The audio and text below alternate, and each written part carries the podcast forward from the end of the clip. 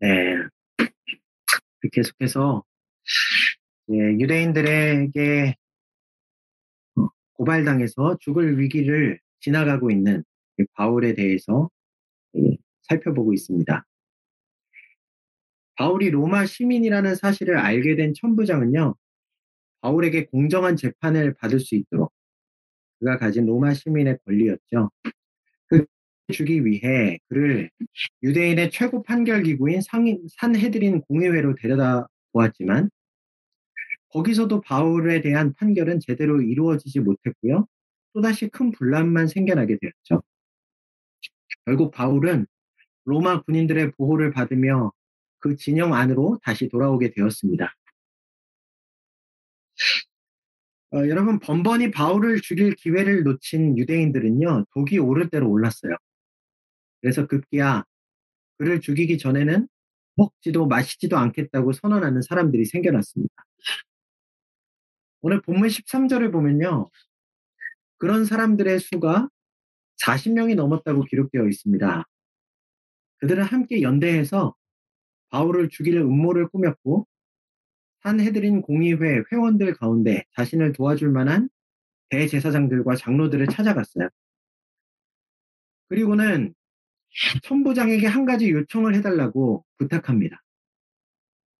바울에 관한 일을 좀 더 자세히 신문하겠다. 그렇게 구실을 붙여서 바울을 한 번 더 공의회석에 참석시켜 달라고 그렇게 말이죠.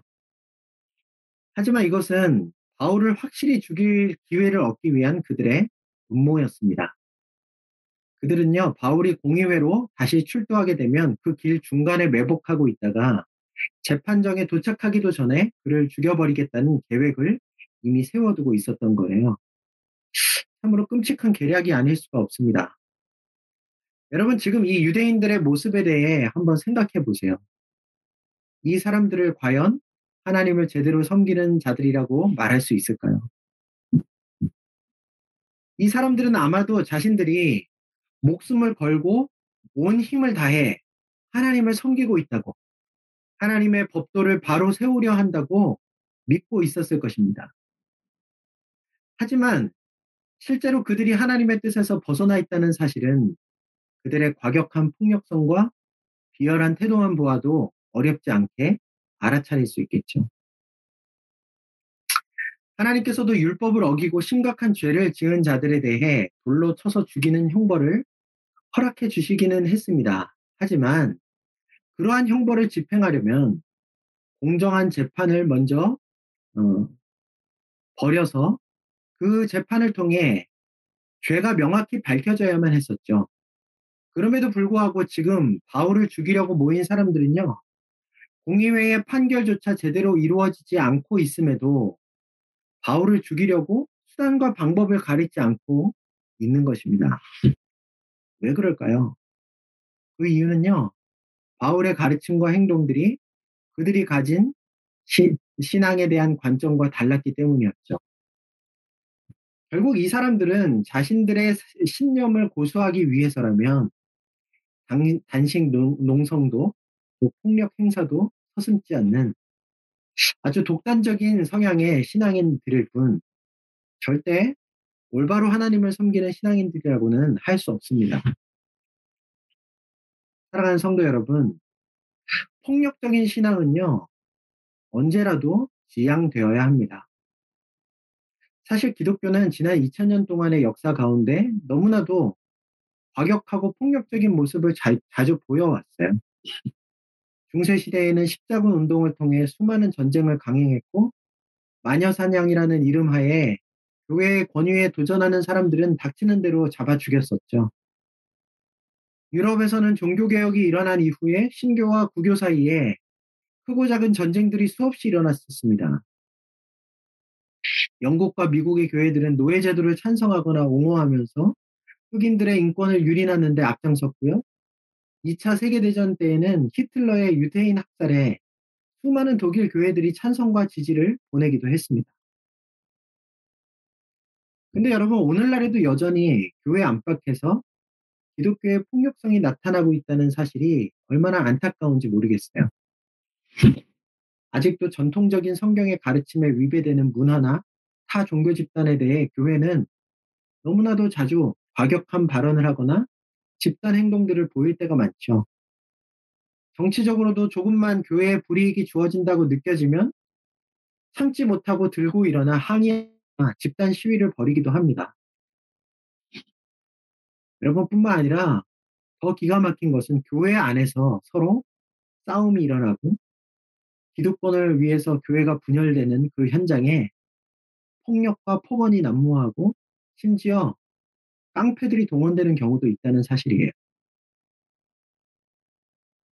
이러한 여러 가지 폭력 모습들을 보이는 기독교인들은 겉으로는 진리를 수호한다고 하고 교회를 지켜낸다고 말할지 모르겠지만 실상은 그저 자신들의 주관적인 신념을 고수하거나 인간적인 욕망을 추구하려는 경우가 대부분입니다. 만에 하나 동기와 목적이 말씀에 비추어 100% 올바르다 하더라도 그 방법이 폭력적이고 또 사람들을 속이는 기만적인 방법이라면 그 길로 나아가서는 안 되는 것이죠. 그러한 방법들로는 결코 하나님의 뜻을 이룰 수가 없기 때문입니다.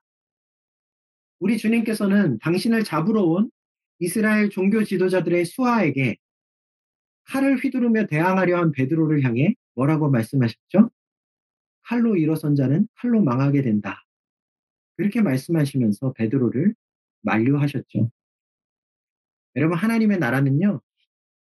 우리가 가진 무력이나 또 강압적인 태도, 수단 방법을 가리지 않는 어떤 추진력으로 세워져 가는 것이 아닙니다.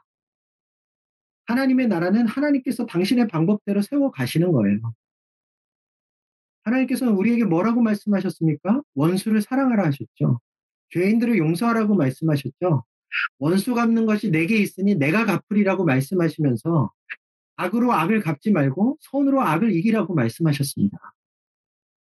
그런데 과연 이러한 하나님의 말씀이 오늘날 교회 현장에서 지켜지고 있는지 참 안타까운 마음이에요.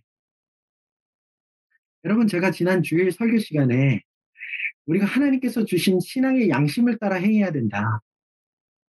때에 따라서는 교회의 잘못된 관행과 전통들을 거스를 수 있어야 하고 정말 말씀에 입각한 바르고 건강한 교회를 위해서 함께 고민해 가야 한다. 그렇게 함께 우리 교회를 세워가자 말씀드렸었죠. 하지만 여러분 그렇다고 해서 우리 교회가 오직 기존의 여러 교회들을 필요 이상으로 과격하게 비난하거나 그렇게 비판 일변도의 방향으로 나아가지는 않았으면 좋겠어요. 자칫 잘못하면 무익한 논쟁에 휘말리거나 그리스도인들끼리 감정적으로 소모되어 버리기만 할 수도 있기 때문입니다. 그저 우리들 스스로가 신앙의 양심에 따라 성령님께서 이끄심을 대로 말씀을 깊이 묵상하고 고민해내서 성경적인 공동체를 하나하나 만들어 나가는 일에 집중하는 것으로도 충분하다고 생각이 들어요. 그렇게 우리가 하나님께서 기뻐하시는 길을 한 걸음씩 나아가다 보면 주님께서 때가 되었을 때 우리 공동체를 사용하셔서 작더라도 이 시대에 꼭 필요한 영향력을 발휘할 수 하도록 이끌어 주실 것이라고 저는 믿습니다.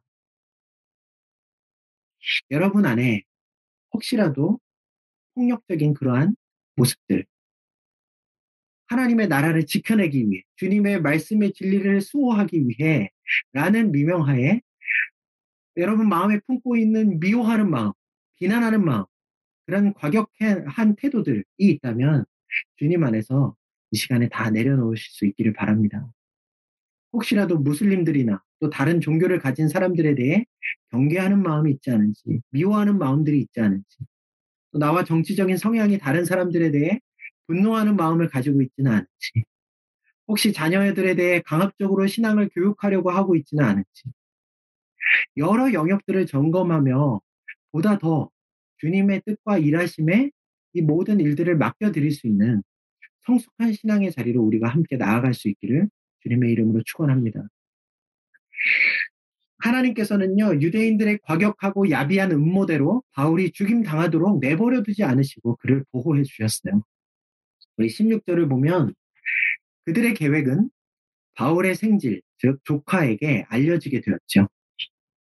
유대인들의 음모에 대해 알게 된 그는 곧바로 로마군의 진영에 잡혀 있는 삼촌 바울에게 찾아와서 그 사실을 전해줍니다.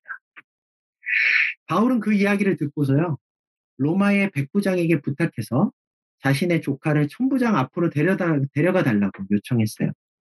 결국 바울의 조카는 천부장에게까지 가서 유대인들의 끔찍한 계획에 대해 알릴 수 있게 되었죠. 근데 여기서 한 가지 우리가 주의 깊게 보아야 하는 점은요. 이렇게 아주 중요한 역할을 하고 있는 바울의 조카에 대해 성경은 거의 정보를 주고 있지 않다는 사실이에요. 그의 이름이 무엇인지, 그가 어디에 살고 있는지, 바울과 평소에 어떤 관계를 지내고 있었는지, 무엇보다 그가 어떻게 유대인들의 음모를 알게 되었는지, 오늘 본문은 이 모든 것들에 대해서 침묵하고 있습니다. 그 이유는요, 이 조카를 통해 바울의 바울을 위기에서 벗어날 수 있도록 하신 분이 바로 주님이시라는 사실을 강조하기 위해서입니다. 바울의 조카는요, 단지 그 하나님의 손에 붙들려서 쓰임받은 도구에 지나지 않기에 그에 대한 여러 가지 불필요한 언급을 최소화함으로써 그 모든 일의 배후에 역사하고 계시는 하나님께만 초점이 맞춰질 수 있도록 누가가 의도한 것이죠. 사랑하는 형제자매 여러분, 우리가 신앙생활을 하면서도 무언가 의미 있는 일을 하고 훌륭한 결과물을 만들어낸 개인들에게 너무 초점을 맞추지 않을 수 있어야 하겠습니다.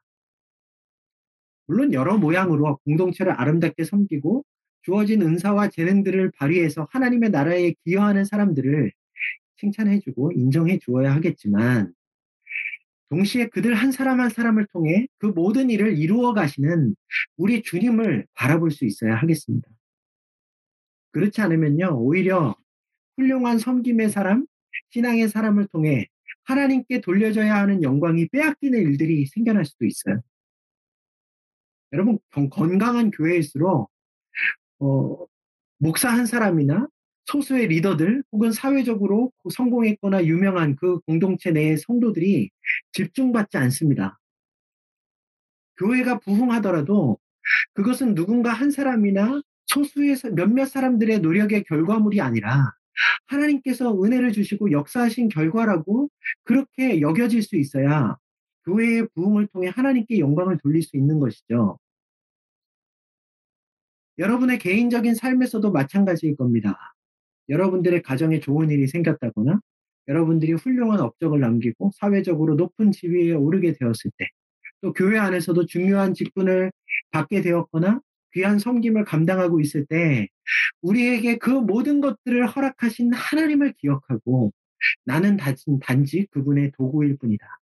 내게 주신 모든 것들로 오직 주님의 뜻을 이루어 주님의 뜻이 이루어져 가는 것을 기뻐하고 즐거워하며 그렇게 겸손할 수 있는 저와 여러분들 모두가 되었으면 좋겠어요. 하나님께서는 저와 여러분들이 탁월하기 때문에 우리를 사용하시는 것이 아니고 우리에게 아름다운 결과물들을 허락해 주시는 것이 아니에요. 주님은 당신이 원하시는 사람이라면 누구든지 그렇게 사용하실 수 있고 탁월하게 그를 통해 하나님의 나라를 세워가실 수 있는 분이십니다. 오 늘 본문에서 바울을 죽음의 위기에서 건져낸 이 훌륭한 역할을 감당했던 바울의 조카는요, 그저 아주 어린 청년에 불과했어요. 사회적인 위치도 보잘 것 없었고요. 그렇다고 가진 것이 많은 사람도 아니었을 것입니다. 17절에서 바울은 그를 청년이라고 백부장에게 소개하고 있는데요. 다른 번역본들을 보면 이 표현을 소년이다라고 번역한 경우도 많았어요. 무슨 말입니까? 우리가 교만하지 않고 나 자신을 소년과 같이 보잘 것 없는 존재로 하나님 앞에 낮추면 낮출수록 하나님께서는 그만큼 더 우리를 아름답게 사용하셔서 당신의 뜻을 펼쳐 나가실 수 있다는 뜻인 줄로 저는 믿습니다. 그래야 그 모든 과정의 끝에 오직 주님만이 높임 받으실 수 있기 때문이죠. 바울의 어린 조카를 사용하신 이름 없는 그 한 사람을 통해서 하나님의 나라를 세워가시는 우리 주님을 높여드립니다. 정말 이름 없고 가진 것 없고 할 줄 아는 것이 별로 없는 우리 한 사람 한 사람을 당신의 자녀로 부르시고 세우셔서 주님의 몸된 교회의 일원으로 하나님의 몸을 세워나가는 영광스러운 일들을 사용해 가시는 그 하나님, 하나님의 나라의 소망을 꿈꾸게 하시고 날마다 주님의 일들을 감당할 수 있도록 우리의 매일의 삶에 찾아와 동행하여 주시는 주님께 우리 모두 영광을 돌려드릴 수 있기를 바랍니다. 뉴캐슬 땅에 드림의 교회라는 아주 작은 공동체를 세워주시고 지금까지 멈추지 않고 주님을 예배하게 하셨고 때마다 영혼들을 보내주셔서 그들을 주님께로 인도하는 귀한 사명을 감당하게 하셨던 전능하신 우리 하나님께 찬양과 감사를 올려드리기를 원해. 앞으로도 주님께서는 우리의 미약한 공동체를 통해 하나님의 아름다운 계획과 뜻을 이루어 가시겠죠. 그 주님을 기대하며 오직 주님의 일하심만 의지하며 나아가는 겸손한 교회, 겸손한 목사, 겸손한 성도 여러분들이 될 수 있기를 소망합니다. 바울의 조카를 통해 유대인들의 계략을 알게 된 천부장은요, 바울의 위, 바울을 위험에서 벗어나게 만들기 위해 아주 비밀스러운 작전을, 그러나 거창한 작전을 계획하죠. 그는 수하의 백부장 둘을 불러 보병 200명과 기병 70명, 그리고 창병 200명, 도합 470명의 병사들을 준비시키고 그들에게 한밤중에 바울을 호위해서 사람들 몰래 그를 가이사랴에 있는 유대 총독에게까지 호송하게 하라고 명령을 내렸습니다. 그렇게 해서 바울은요, 졸지에 470명의 호위 무사를 거느린 아주 중요한 귀빈의 위치가 되어버렸죠. 당시 아무리 부유한 귀족이었다고 해도 이처럼 많은 수의 호위 무사를 대동하며 다니지는 않았다고 합니다. 사랑하는 형제자매 여러분, 우리 주님의 손에 호위하심의 능력이 이처럼 크고 위대하다는 사실을 여러분들이 기억하셨으면 좋겠어요. 주님께서 한 번만 마음을 먹으시면 세상의 어떤 권력과 힘으로부터도 우리를 보호해 주실 수 있는 그런 분이십니다. 저와 여러분들은 그러한 강하고 위대하신 하나님 아버지의 자녀들이 되었다는 사실을 꼭 기억하시고 세상의 힘과 권력을 두려워하지 마시기를 바래요. 불의한 사람들의 그러한 어, 기만적인 행동과 과격함들에 두려워하지 마시고 하나님 앞에 담대하시기를 바랍니다. 하나님께서는 이 세상의 왕들의 생명을 주관하시세요. 저와 여러분들의 인생은 사람의 손에 달려있지 않습니다. 유학생 여러분들, 여러분의 진로와 미래가 여러분의 담당 교수님이나 또 여러분의 성적을 채점하는 그 채점관들의 손에 달려있지 않다는 사실을 믿으시기를 바래요. 담대하게 학창 시절을 보내실 수 있기를 바랍니다.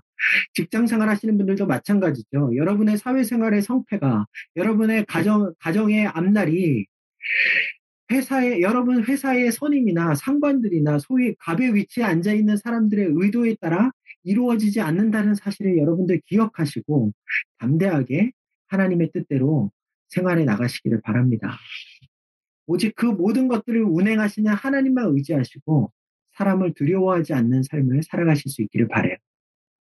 하나님께서는요, 이 일이 있기 하루 전에 이미 바울에게 나타나셔서 두려워하고 있는 바울을 향해 담대하라 말씀하시며 그를 격려해 주셨어요. 오늘 본문 바로 앞에 있는 11절 말씀인데 우리 성경 말씀 가지고 계신 분들 함께 찾아보겠습니다. 어, 사도행전 23장 11절입니다. 그날 밤에 주께서 바울 곁에 서서 이르시되 담대하라 내가 예루살렘에서 나의 일을 증언한 것 같이 로마에서도 증언하여야 하리라 하시니라. 여러분 무슨 말입니까? 아직 하나님께서 바울을 통해 이루실 일들이 남아있기 때문에 그를 결코 사람들의 손에 넘기지 않으시고 끝까지 보호해 주실 것이라는 하나님의 약속의 말씀이시죠. 여러분, 아직 사명이 남아있는 사람은 결코 죽지 않습니다. 하나님께서는요, 크고 강하신 팔로 그들을 붙잡아 주실 거예요. 저와 여러분들이 어렵고 힘든 가운데서도 이렇게 죽지 않고 건강히 살아가고 있는 것, 그것은요, 다른 것이 아니라 아직도 우리들이 감당해야 될 주님의 사명이 남아있기 때문이에요. 저와 여러분들을 지키시고, 어, 모든 어려움과 위기에서 주님께서 그 계획과 뜻이 다 이루어지기까지 우리를 붙드시고 건전해 주실 것을 믿습니다. 그러니 여러분, 계속해서 코로나 때문에 힘들고 또 코로나 이후에 세상이 어떻게 변할지 두려움에 어, 어, 염려되실지라도 다시 한번 이 주님을 붙잡고 담대함을 회복하실 수 있기를 바랍니다. 여러분 이제 오늘 오늘은 말씀을 이 정도로 마무리하려고 합니다. 하나님의 나라는요. 하나님께서 세워갔습니다. 우리의 힘과 노력으로 세워져 가는 것이 아니기에 모든 종류의 폭력과 과격한 모습들을 버리고 오직 겸손하게 주님의 뜻을 기다리는 성숙한 신앙인의 자리에 서 계시기를 바랍니다. 우리가 주님 앞에 우리 스스로를 낮춘다면 주님께서는 저와 여러분들을 하나님 나라를 위한 아름답고 빛나는 도구들로 사용하시고 우리 공동체를 통해 그렇게 영광 받으실 줄을 믿습니다. 그러한 주님의 사명이 우리에게 여전히 남아있기에 그 사실을 기억하시고 사람을 두려워하지 마시고 미래를 두려워하지 마시고 세상의 권력과 힘을 두려워하지 마시고 늘 우리 곁에 서서 우리를 붙드시는 하나님, 담대하라 명령하시는 그 하나님 앞에 그렇게 담대한 저와 여러분들의 신앙의 걸음 걸어가실 수 있기를 주님의 이름으로 축원드립니다. 오늘 말씀 가지고 잠깐 기도하는 시간 가졌으면 좋겠네요. 음, 여러분, 우리의 미래가 또 하나님의 나라가 주님의 손에 달려 있습니다. 우리는 그분의 자녀로 부름받았고, 어, 하나님의 손에 붙잡힌 사명자로 그렇게 세움 받았습니다.